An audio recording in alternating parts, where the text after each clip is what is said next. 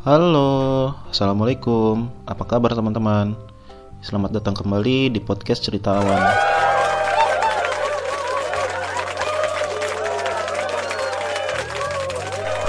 Loh kok rame? Ya jadi sebelum gua kenalin siapa ini yang lagi ngomong sama gua Gue mau ngejelasin sedikit Nah jadi di podcast Cerita Awan ini Seperti yang di deskripsi gue nggak cuma bercerita mengenai diri gue juga mengenai lingkungan gue secara pribadi. Yang jelas di lingkungan gue ini orang-orang biasa ya orang-orang sipil orang-orang yang bisa kalian temukan di sekitar kalian semua. Nah kenapa sih harus kalian dengerin ini? Karena obrolan kita ini akan lebih relevan gitu kalau kalian bandingkan sama obrolan-obrolan orang lain yang jatuhnya ngobrol sama orang yang udah terkenal orang-orang yang udah sukses. Karena untuk membandingkan dengan kehidupan kalian yang warga sipil biasa sama kayak gua gitu rada kurang relevan. Makanya gue kasih podcast ini agar perbandingan kalian tidak usah jauh-jauh ke mereka-mereka yang sudah sukses atau terkenal. Halo, cek. Nah, ini udah sambung nih. Kedengaran jelas? Ya udah. Oke, jadi ini mau gue kenalin apa lu kenalin sendiri ya? Kenalin dong biar kayak bintang tamu. Oke. gue bayar ya. Berasa oh, bintang tamu. Nah, emang gue janji. Jadi gini gini gini, ini tuh sesuai sama judul yang nanti gue tayangin. Kita akan membahas peran pemuda dalam pandangan Islam. Nah di sini gue udah salah satu pemuda yang menurut gue pemuda ini bisa merepresentasikan pemuda dalam pandangan Islam di lingkungan sekitar gue makanya gue ambil beliau. Beliau ini namanya Fajar. Fajar siapa? Nama lengkap lu? Fajar Nudansyah atau misalnya ada yang kurang apa kurang paham cara ngejanya bisa dilihat di at original Fajar. Mantul ya baru awal udah promosi ya. Gercep banget emang orangnya. Jadi Fajar ini kenalan gue waktu gue pelatihan di Bandung Ya, di kurang lebih BLK Lembang. BLK Lembang ya. Dua Itu tahun ya? Dan kebun kol apa yang mana sih, Wan? Bukan, bukan, bukan yang di kebun kolnya. Kita kan kamar, ah. gua di bawah lu tidurnya. Ah, di bawah? Enggak, maksudnya kamarnya kan dua nih. Jadi guys, FYI ya, kamarnya tuh atas bawah gitu. kayak tingkat. Gitu ya? Iya, kayak panti asuhan lah. Sedih banget ya. selama sebulan lebih ya, eh sebulan kurang deh sebulan kurang kita sekamar bareng. Sebenarnya kalau dijelasin secara CV juga nggak terlalu ini sih nggak terlalu menarik juga sih. Oke okay, jadi gue mungkin langsung aja kali ya. Karena gue kan ngertinya tanpa gue tahu latar belakang lu seperti apa gue lihat lu seperti itu ya cukup merepresentasikan dan gue mengakui itu gitu tanpa gue lihat lu lulusan pesantren mana, lu kuliah di mana gitu. Tapi perlu nggak sih? Enggak, nggak usah lah. Nggak usah ya?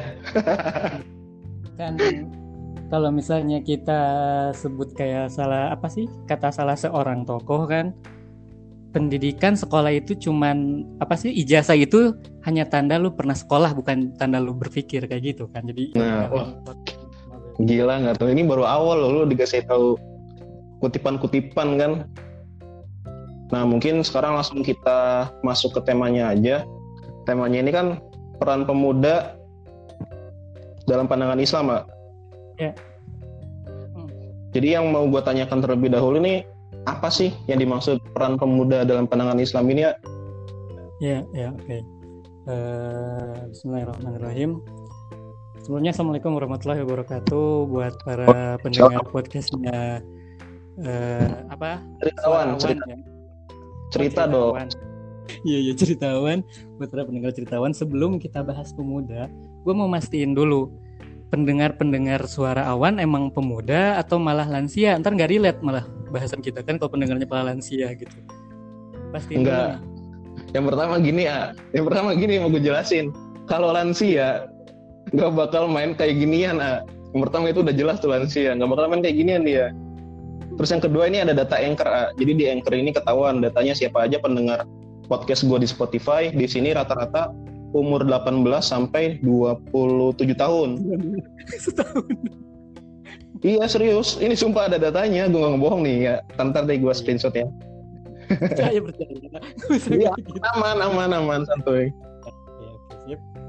Baik, eh, untuk mulai diskusi, sebelum eh, kita masuk dulu ke peran pemuda dalam Islam, kita samain dulu persepsi nih. Apa itu pemuda? Biar nanti bahasan udah jauh-jauh, nggak taunya persepsi kita tentang pemuda beda. Kalau dari gue sih pemuda itu masalah angka ya. Ini secara definisi nampak ya. Secara definisi nampaknya itu pemuda itu yang bisa diartikan adalah angka-angka dari suatu umur. Detailnya dari angka minimal maksimalnya berapa?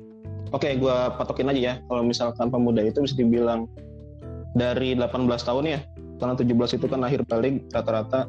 Terus sampai gue mau bilang umur 30-an, gue takut lu nggak nyampe ya. Soalnya kita sama-sama lahir 90 kan. Tapi masih masuk lah ya, masih masuk 90 kan, ya masih masuk lah. Jadi gue lihat pemuda itu yang udah berumur 18 sampai 35 tahun. 18 sampai 35 ya. Iya. Eh, kalau misalnya dilihat, emang ada banyak eh, definisi tentang apa arti pemuda.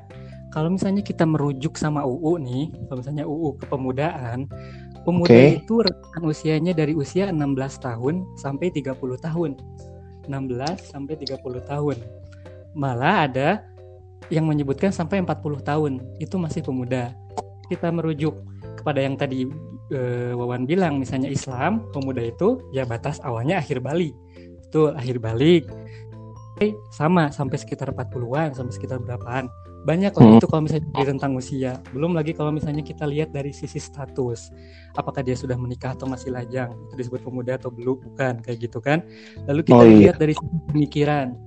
Pemikiran kan nggak berarti usia udah banyak tapi pemikirannya udah tua enggak kan banyak yang usianya udah eh, apa namanya? Udah banyak tapi pemikirannya masih muda kayak gitu kan tentang masalah pemikiran. Beda-beda. Iya, iya. itu masalah definisi itu bisa dibalikin lagi atau nanti dicari lagi referensinya sama teman-teman semua mau cari yang mana. Karena luas dan banyak definisinya.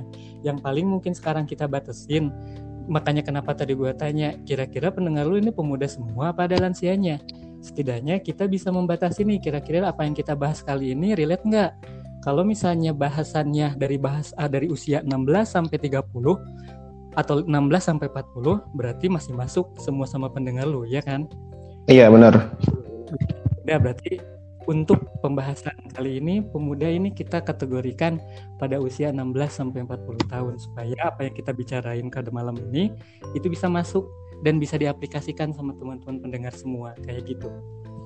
Oke, kalau udah kayak gitu, kita mulai tadi ke yang eh, pertanyaan Wawan yang pertama ya. Luar biasa sekali kalau misalnya ditanya peran pemuda dalam Islam, masya Allah sekali. Pemuda dalam Islam itu sangat sangat peran sangat besar peranannya. Pertama sangat besar peranannya, sangat dihargai keberadaannya dan sangat dia itu sangat berperan besar dalam eh, perubahan dan perkembangan eh, penyebaran agama Islam. Kita ambil contoh ya. Eh, betapa Allah sangat menghargai pemuda dalam Islam itu. Ada satu hadis yang menjelaskan luar biasa sekali kelak nanti di yaumul hisab di padang mahsyar itu ada tujuh golongan yang di mana pada hari itu nggak ada satu naungan pun kecuali naungannya Allah. Kalau misalnya kita bahas padang mahsyar itu padang yang sangat luas dengan jarak matahari yang begitu dekat, kebayang panasnya kayak gimana. Dalam riwayat disebutin malah ada orang yang nyampe banjir, mandi pakai air keringatnya sendiri tenggelam karena saking panasnya kondisi semuanya gak pada berpakaian terus lu jangan bilang ah enak dong bisa ngelihat aurat lain enggak Enggak kepikiran dong, enggak. Pikiran gue juga panas-panas gitu. nggak kepikiran mikirin gitu karena mereka tahu apa yang bakal mereka hadepin mereka tahu Iya, mereka bakal dihisap tentang perbuatan mereka mereka fokus di situ tuh kondisi panas banget kalau di dunia Wawan tuh daerah mana sih Karawang nggak? ya Iya. Karawang panas Oh jelas. Kalau di geografis itu dia paling panas lah. Nah, kalau misalnya Wawan di luar lagi di Karawang lagi panas, macet-macetan di jalan misalnya atau lagi jalan di tengah terik siang matahari kita masih bisa kita masih bisa berteduh di bawah pohon kita masih bisa melipir misalnya neduh di Indomaret ah, eh sorry neduh di minimarket nggak apa ya, Indo Indomaret habis ini masukin sponsor ya ke gue ya Iya, yeah. neduh di minimarket kan, nggak beli apa-apa yang penting dapat AC-nya kayak gitu kan. Banyak cara kita bisa bisa berteduh dari panasnya dunia. Tapi nanti itu di padang masyar itu itu nggak ada tempat teduh lain, nggak ada pohon satupun. Padang sepadang-padangnya padang eh, apa besar, ya di situ dan nggak ada tempat kita berteduh dan itu waktunya kita diam di situ tuh lama karena semua manusia dari mulai awal penciptaan sampai akhir itu dihisap di situ, itu diadili di situ. Kebayang lamanya kan? Nah, oh. ada kata Allah, ada tujuh golongan yang nanti itu dapat naungan dari naungan Allah. Gak ada naungan kecenangan Allah. Ya selama apa pun yang namanya dapat naungan, yang namanya teduh, ya santai aja Wallace kan. Lain udah riuh-riuh, ya kita mau Wallace aja, ada kita mau teduh kayak gitu kan. Nah, siapa tujuh golongan itu? Salah satu di antara tujuh golongan itu pemuda yang tumbuh taat dalam ketaatan, tumbuh dalam ketaatan kepada Allah. Dari tujuh golongan Allah masukin pemuda tuh di dalamnya pemuda yang tumbuh dalam ketaatan. Makanya besar sekali dan Allah begitu menghargai peran pemuda di sini.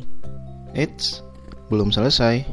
Mau denger cerita Nabi nggak mengenai bagaimana pemeran pemuda itu di zaman Nabi? Langsung aja ya kan, cus ke episode selanjutnya.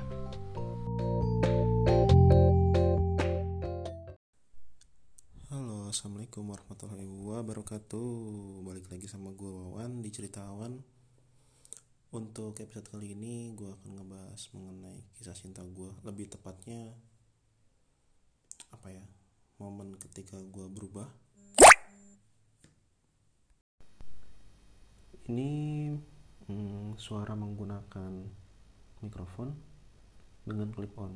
Jadi kita mau ngebedain suara yang barusan menggunakan HP aja langsung dengan yang sekarang menggunakan clip on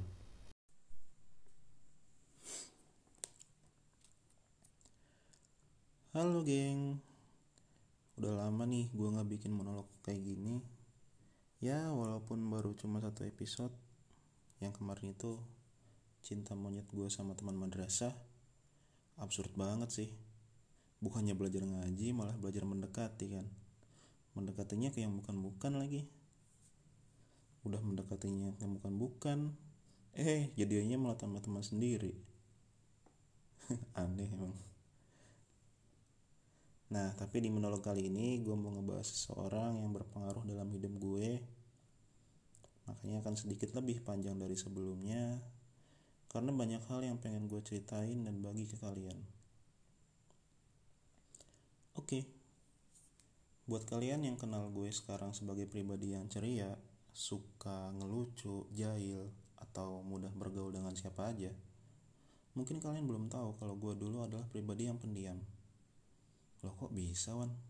Ya bisa dong. Duren aja dibelah bukan dibedong. Ya, jokesnya jadul banget. Nyiriin banget umur gue. Tuir. Pokoknya ada banyak hal lah yang melatar belakang itu. Nah, sampai akhirnya dari pribadi pendiam itu ada suatu momen pada saat usia gue remaja, tepatnya pas gue SMA, gue kenal seseorang wanita hmm, namanya Nona. Dia ini teman kelas gue. Nama lengkapnya itu Nona Nova Nanarian nah dia adalah sosok wanita yang ceria mudah bergaul dengan siapa aja dan yang paling penting dia ini sangat peduli sama orang lain. Oh iya dia juga suka banget sama SpongeBob. Terus sesuatu yang warnanya kuning-kuning gitu. Kadang dia beli tas kuning sepatu kuning. Aneh banget emang. Nah tapi sebelum gue lanjut buat teman SMA gue mungkin udah pada tahu. Tapi buat yang belum tahu alhamdulillah dulu gue pas SMA jadi lulusan terbaik di jurusan. Buset dah sombong amat luan Bukannya sombong ya soalnya kalau misalkan gak gue jelasin ini gak bakal nyambung sama ceritanya nanti. Nah jadi dulu pas SMA itu gue pengen buktiin sesuatu ke bokap sama nyokap. Kalau gue ini bisa mereka banggain. Ya apalagi dong kalau bukan jadi juara kelas. Ya masih jadi pro player Mobile Legend kan? Kan nggak mungkin pada saat itu belum ada Mobile Legend. Terus nggak terkenal juga profesi sebagai youtuber jadi gue ya udahlah kayaknya jadi anak yang juara di kelas itu udah cukup membanggakan buat orang tuanya. Nah jadi gue dari awal udah nyeting tuh diri gue itu harus juara. Gimana caranya? Gue ini harus juara gitu di otak gue ya adanya itu doang. Dari awal gue memberanikan diri seperti itu. Nah makanya dari awal gue memberanikan diri buat jadi KM jadi sebelum ditunjuk adalah gue aja gitu. Mencalonkan diri kan. Hasilnya alhamdulillah tiap semester itu gue selalu ranking 1 nah ini juga nih tips buat ponakan atau adik-adik kalian yang masih sekolah. Kalau pengen jadi juara kelas jadilah KM kenapa? Karena kalau jadi KM itu kita punya privilege lebih daripada murid lain yang pertama nih bisa tahu pelajaran apa yang mau diterangin besok. Karena kita tahu dari guru kan sebelumnya. Terus lu juga bisa mempersiapkan karena tahu pelajarannya besok apa. Malamnya lu bisa belajar dulu. Alhasil ketika besok belajar atau diterangin sama guru lu udah bisa menyimpulkan sama menimbulkan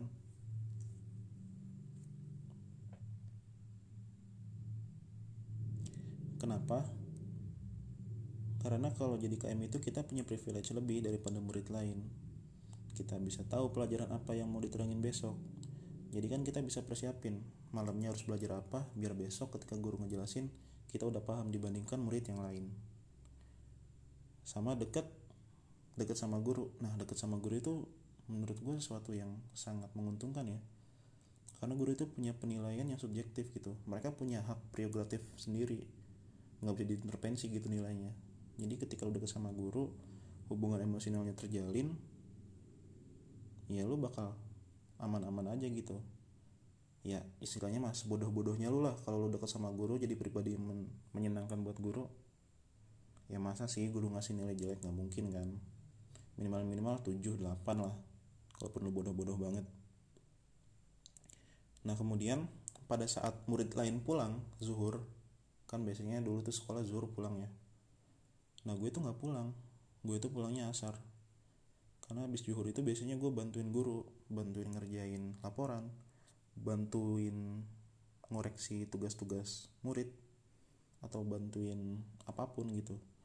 Termasuk kayak cuman buat nemenin mereka ngobrol doang. Curhat masalah rumah tangga gitu yang ini apaan sih? gitu kan kalau di otak kita. Ngapain dengerin curhatan orang maksudnya apaan sih kan guru curhat masalah rumah tangganya ke kita gitu? Ya tapi kan untuk mendapatkan nilai bagus itu ya gue menjadi pribadi yang menyenangkan. Gue kayak iya. Terus dia ngomong gini iya pak. Iya bu. Bener bu. Bener pak. Nggak mungkin dong waktu mereka curhat eh curhat bos. Digeplak gua kayak gitu. Nggak mungkin kan? Nah banyak hal sih yang bisa gue lakukan untuk mendapatkan nilai bagus sampai-sampai gue itu sama teman-teman kelas ini jarang main bareng gitu. Ya kayak di kelas jarang bercanda. Bener-bener gue ngeliatnya tuh murid lain tuh sama gue saingan. Gue ngeliatnya orang-orang di sekitar gue ini saingan gue bukan teman-teman gue gitu. Makanya pas SMA itu teman gue bisa hitung jari lah. Bukan jari kelabang ya ini jari manusia yang paling ada berapa sih? Ada 10 doang kan? Ya kurang dari 10 lah teman gue di SMA itu. Nah jadi uh, menurut gue semudah itu sih buat jadi juara kelas atau jadi lulusan terbaik. Asal kita mau aja gitu. Sama we need to sacrifice. Kita harus mengorbankan sesuatu. Ya di sini yang gue korbanin adalah waktu dan kesenangan gue buat main sama teman-teman gue nah karena ambisi itu ambisi itu kan kelihatan banget ya. Kayak orang cari muka gitu deketin guru baik-baikin guru kan kelihatan banget. Si Nona ini ngeliat gitu kalau gue ini wah ini orang kayaknya ngejar nilai banget nih. Akhirnya gue ditegur dong sama dia. Intinya itu dia bilang jadi juara di kelas itu emang penting Wan. Tapi kenal lebih sama teman-teman sekitar lu juga sangat penting gitu. Jadi sama-sama pentingnya. Nah dari situ ya gue ketampar dong bukan ditampar pakai tangan ya. Pakai ucapan aja gue udah tertampar gitu hatinya yang tertampar. Tertariklah gue sama dia.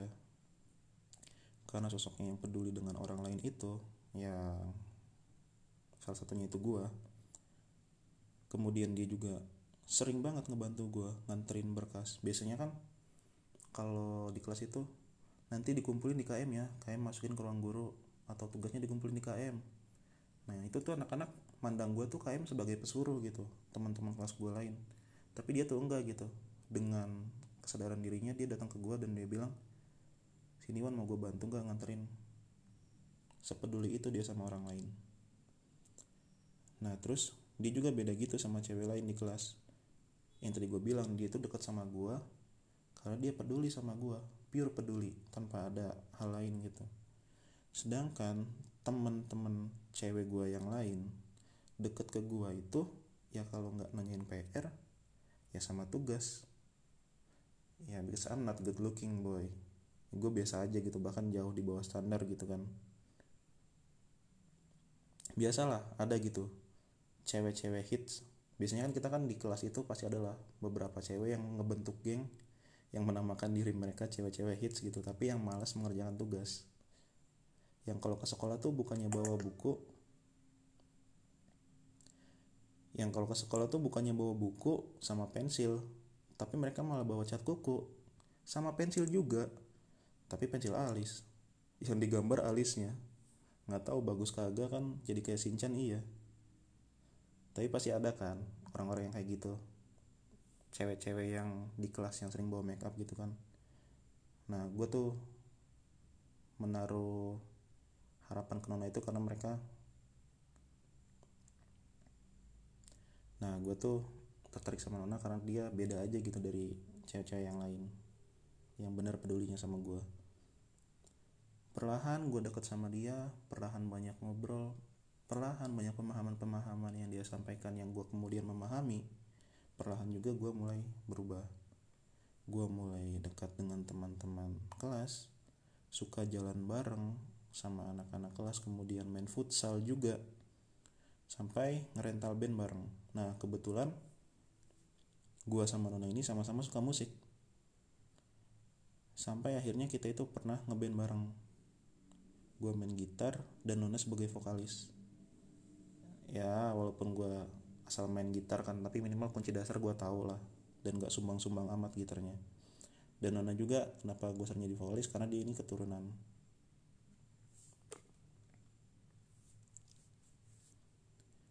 Nona gue minta sebagai vokalis karena dia ini keturunan Batak orang Medan. Hmm, kita tahu lah kalau orang Medan suaranya kayak gimana kan. Kayak Judika lah yang lagunya kayak gini nih. Biar mamamu tak suka papa kamu juga ngelarang. Jelek banget suara gue pokoknya lebih bagus dari suara gue lah. Bagus lah pokoknya dia suaranya nah seiring berjalannya waktu gue itu makin deket sama dia. Tapi nggak ditunjukkan gitu. Ataupun kalau ditunjukkan ya nggak bakal kelihatan. Karena nah ini yang tadi awal gue bilang dia ini deket sama siapa pun. Deket sama semua orang karena dia mudah bergaul. Makanya bisa gue bilang hampir nggak ada orang yang nggak suka sama dia di kelas. Hampir nggak ada tapi gue yakin pasti ada satu dua orang. Tapi hampir nggak ada yang nggak suka sama dia karena semenyenangkan itu gitu orangnya. Semenyenangkan itu gitu orangnya. Nah makanya gue juga punya rasa aduh jangan-jangan gue kegeeran nih. Gue dideketin dia atau dia peduli sama gue jangan-jangan rasa peduli dia ini ya sama kayak dia peduli sama orang lain gitu. Makanya sampai saat itu ya gue pendem aja rasa suka gue nggak mau gue utarakan. Karena gue nggak mau dong menyatakan tanpa jelas gitu dia itu juga suka sama gue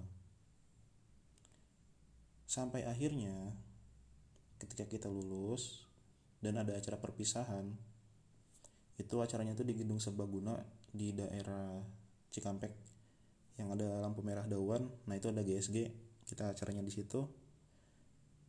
Momen perpisahan itu momen ketika gue diumumkan sebagai lulusan terbaik oleh kepala sekolah dan momen ketika semua emosi dari murid-murid itu keluar. Ya kayak wisudaan lagi lah. Ada yang seneng banget ada yang terharu ada yang joget-joget. Eh nggak ada deh dulu nggak ada TikTok. Pokoknya kayak wisudaan gitulah nah pada saat acara perpisahan itu karena udah lama deket juga ya ya gue beranikan diri dong ngajak Nona datang bareng ke gedung itu.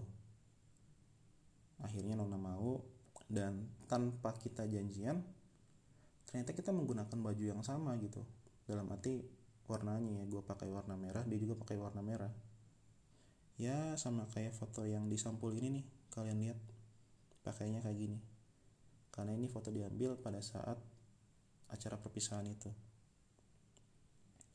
Nah di situ tuh ada tukang foto yang kayak di Monas tau nggak? Tukang foto yang kayak di Monas atau di tempat-tempat wisata lain. Yang kalau ada orang jalan di foto orang lagi candid gitu di foto gitu kan. Terus di apa dicetak sama dia. Terus habis itu dijajarin tuh di terpal di bawah gitu di jalan. Biar nanti ada orang yang lihat fotonya dia gitu dia beli. Walaupun orang lain juga bisa aja beli kan ya. Misalkan gue liat nih foto teman gue lagi bengong kan di print sama itu dicetak. Gue beli aja kan buat bahan-bahan lucuan. Emang aneh tuh tukang foto kayak gitu. Tapi yang biasanya dia moto secara random tiba-tiba gue sama Nona itu diminta foto sama dia. Mas mas mbak foto. Ya udahlah foto gue sama dia kan. Jadilah foto gue sama Nona yang satu-satunya foto yang dicetak secara resmi. Resmi dicetak ya walaupun ada beberapa foto yang gak dicetak tapi itu menurut gue berkesan banget foto yang dicetak secara resmi. Tapi disuruh nunggu sampai akhir acara buat nyetaknya. Jadi ya udahlah masuk dulu acara perpisahan. Nah pas selesai acara perpisahan gue kan dapat piala sebagai lulusan terbaik itu. Nona bilang e, Wan gue boleh minjem gak pialanya? Gue mau foto sebentar. Dipoto lah sama dia terus pergi dia. Nggak tahu fotonya di mana tuh. Pergi. Setelah dia pergi datanglah dia dan yang mengejutkannya adalah pas dia balik lagi. Dia bawa foto gue sama dia yang udah dicetak.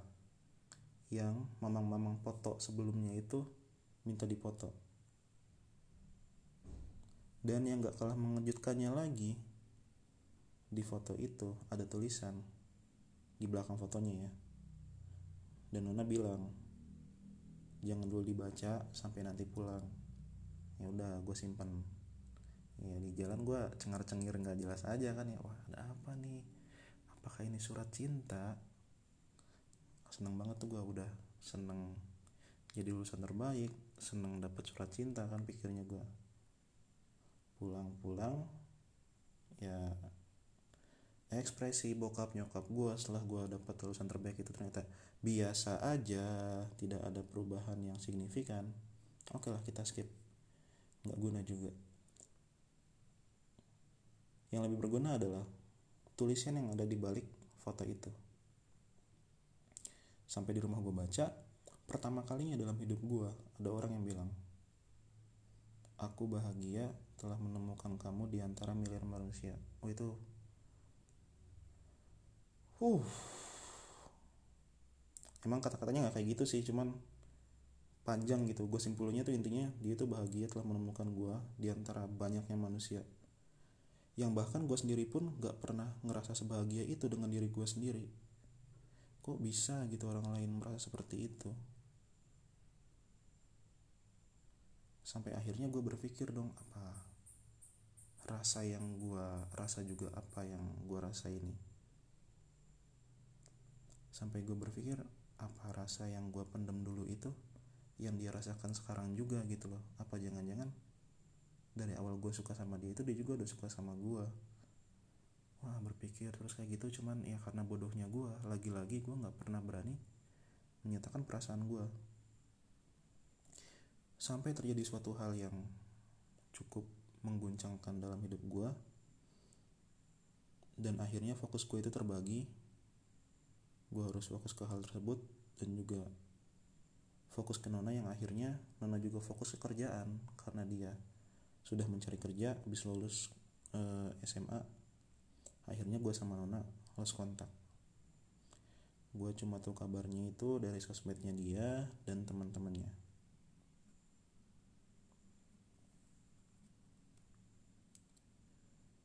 Time skip satu tahun kemudian gue kan daftar kuliah tuh. Gue kuliah karena gue nganggur selama satu tahun. Jadi gue lulus 2014 nggak langsung kuliah. Gue kerja dulu ya nganggur lah karena nggak kerja juga sih. Selama satu tahun baru gue kuliah. Dan setelah itu gue tahu kabar dia dia udah ada pacar lagi sama orang lain. Yaitu senior gue sendiri di eskul karate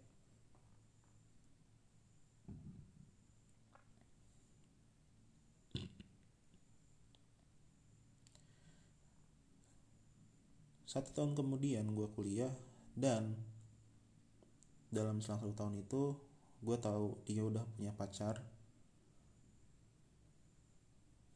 Yang tidak lain dan tidak bukan adalah senior karate gue. Jadi gue ikut eskul karate nah dia tuh senior karate gue. Hmm, dia ini orangnya baik ya baik banget lah. Dia sering ngajarin gue banyak gerakan waktu di eskul makanya gue hormat ke dia jadi gue senang-senang aja sih orang yang gue suka ini berpasangan dengan orang yang gue hormati dan fine fine aja gitu. Nggak ada rasa cemburu atau iri atau gengsi. Ya tapi setelah itu nggak lama kemudian hari yang nggak pernah gua duga hari yang nggak pernah kita semua duga tiba dan terjadilah. Hmm, Nona sakit dan dirawat beberapa hari di rumah sakit. Dan posisinya itu gue lagi di gunung. Lagi ada pendakian gitu dari Mapala. Jadi kurang lebih selama satu minggu gue nggak nerima kabar di luar karena nggak ada sinyal HP kan. Sampai akhirnya kabar duka itu sampai ke gue H plus 2 setelah gue turun gunung itu pun tahu dari adiknya kalau Allah lebih sayang ke Nona dan Nona meninggalkan kita semua setelah bertahan dari penyakitnya beberapa hari di rumah sakit.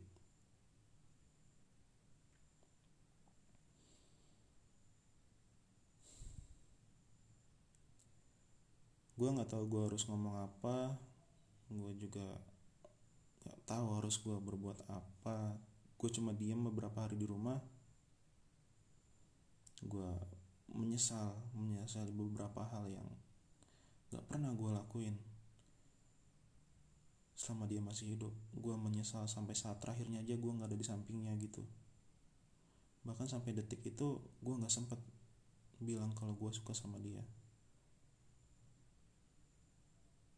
Gue pengen banget berterima kasih karena udah ngebuat gue yang dulu sosoknya pendiam tidak peduli dengan sekitar yang akhirnya gue lebih peduli dengan orang-orang sekitar gue gue menjadi pribadi yang lebih baik.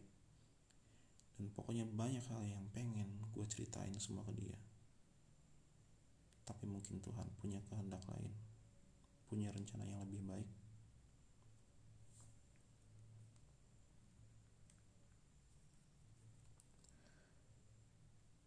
Tapi Tuhan ya tapi mungkin Tuhan punya rencana yang lebih baik yang kita nggak pernah tahu kan.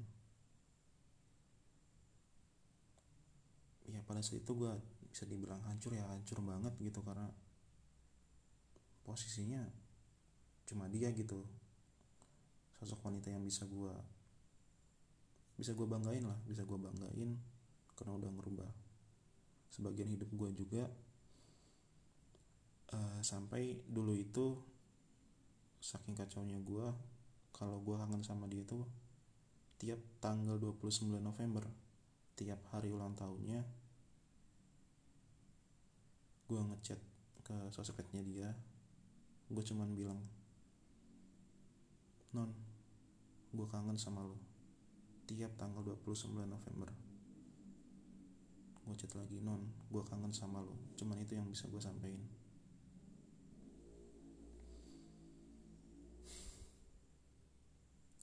tapi gue yakin Nona nggak mau gue sedih. Nona juga nggak mau para pendengar gue ini sedih. Karena balik lagi apa yang beliau ajarkan adalah untuk menjadi pribadi yang ceria. Jadi gue harus tetap ceria menjadi pribadi yang menyenangkan buat orang lain. Dan kalau lu denger ini di atas sana non gue juga mau bilang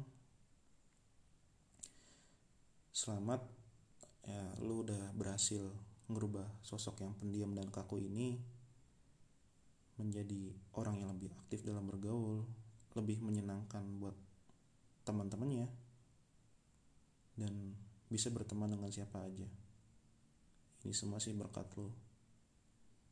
Dan yang selalu lu ingat semua cerita lu pasti punya tempat di memori gue karena lu adalah salah satu orang yang berpengaruh dalam hidup gue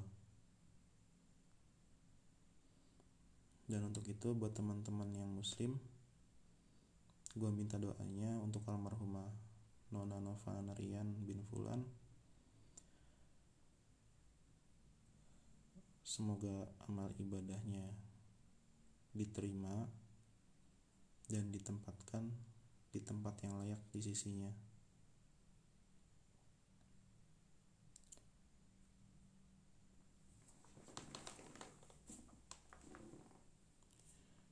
Buat teman-teman muslim gue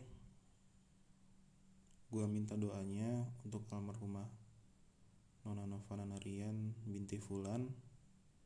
Semoga amal ibadahnya diterima dan ditempatkan di tempat terindah di sisinya. Sumaila arwaruhi Sumaila arwaruhi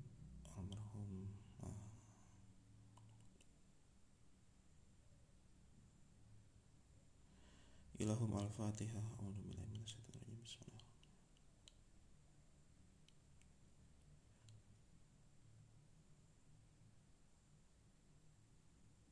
Amin amin ya Allah rabbal alamin. Oke, okay, gengs, jadi kita nggak boleh bersedih seperti apa yang almarhumah ajarkan. Kita harus jadi pribadi yang ceria lagi. Karena obrolan kita awalnya juga dibangun dengan obrolan ceria, jadi gue nggak mau mengakhiri obrolan ini dengan suasana yang haru. Dan bagi gue semua orang punya momen atau kejadian atau sesuatu dalam hidupnya yang kemudian merubah dia untuk menjadi seperti yang pribadi. Karena menurut gue semua orang punya momen atau peristiwa yang merubah hidupnya sampai menjadi pribadi yang lebih baik seperti ini. Maka saran gue adalah hargailah setiap proses yang telah kalian lalui, termasuk orang-orang yang selalu mendukung kalian sebelumnya untuk menjadi orang yang lebih baik seperti saat ini. Karena kita nggak pernah tahu waktu berjalannya seperti apa. Rencana